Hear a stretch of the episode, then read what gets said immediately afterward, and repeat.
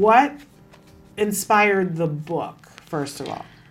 Uh, it's really funny because I didn't sit down and plan on writing mm-hmm. this book. I had an idea of a book about being a sister and growing up with my sister, and it was just little vignettes here and there. Uh, and I had done a lot of high school creative writing projects, taken creative writing classes in college. Um, and it was my ninth grade English teacher who she and I stayed friends and we're the best of friends now. And I would send her little things here and there that I'd written.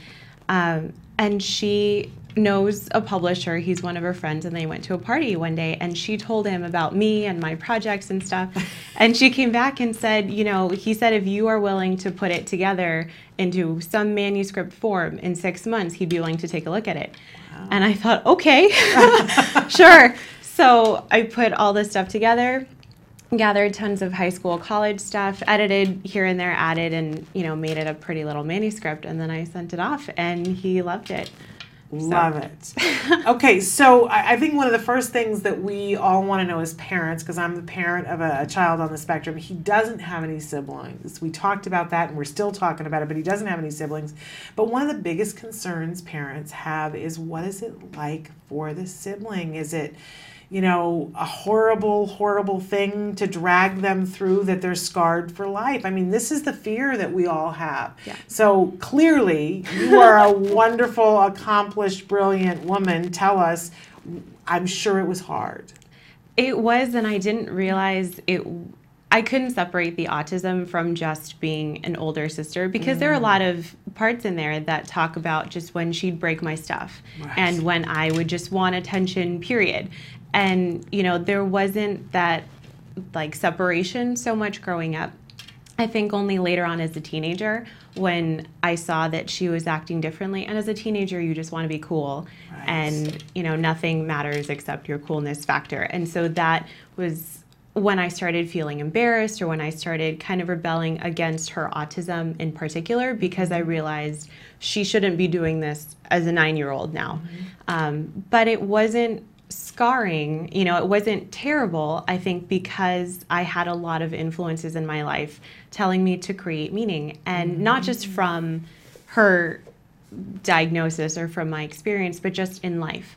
And, you know, life is what you make of it and all those cliches, but it's really true that whatever you have, whatever's going on, you can wallow in self pity or you can take it and say, okay, I need to do something with this. I need to create something out of it to give it validity, to validate my own feelings, and to say, okay, what am I going to do with it? And how am I going to create meaning from it? And that's lots of you know grandparents influence that lots of teachers um, lots of even family members too that just said you know yeah it's tough it really sucks sometimes um, but you're going to come out stronger for it and just kind of taking that on and internalizing that message wow uh, powerful, powerful message, which obviously has led to a lot of different things yeah. in your life. So, did I mean, it's the obvious question, but did you become a board certified behavior analyst because your sister had autism? Um, I don't yes is kind of the short answer but i think i was always fascinated by science and you know how things worked. I was never good at math but i loved biology. Mm-hmm. and my friends will tell you how obsessed with csi i was and kind of still am just criminal dramas and like behavior and all this stuff and analyzing. I read mi- murder mystery books and i would watch psychological thrillers. So I loved human behavior right. in general. And then I was convinced I was going to be a CSI forensic scientist till about college. Um, took a neuroscience class. I was a neuroscience major at USC okay. and took a neuroscience class and a psychology class. Loved them and figured, okay, I'm not going to be a forensic scientist because it's a lot more boring than TV shows. um, but you know, but I wanted to do something sciencey, not necessarily medicine. And I was still kind of debating that.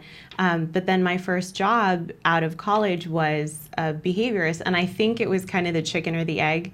I was really good at observing, mm-hmm. and I was really good at analyzing behavior and understanding where these kids and these families were coming from because of my experience, yeah. and that kind of honed my kind of career in a way because oh i'm really good at this i really enjoy it i should make this a career i didn't plan on being a bcba right. um, but it was just that thing that you know you fall into naturally and that you wake up in the morning and you're like, yeah, I really love doing this and I love bringing that experience and relationship to my clients and my clients' families. So it, it was kind of both. Um, I knew about this field and I knew the strategies and things that worked, and I had that experience helping me. Yeah. Um, and it, you know, through all that, I just said, yeah, this is the career for me. Wonderful.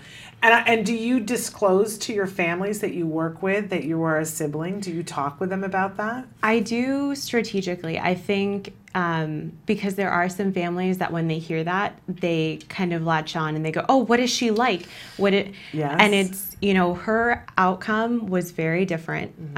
um, and you know sadly it wasn't as great as the success stories we hear because she's 23. She didn't have quality services all the time. People kind of wasted time with their Mm-hmm. own theories. And so, you know, I don't want to tell the mom of a two year old Yeah. necessarily about her outcome Right. because it might just really, it's not something she needs to hear at Got this it. point because he's just so little and his experience and outcome, because he's getting it at two years old, is going to be way different.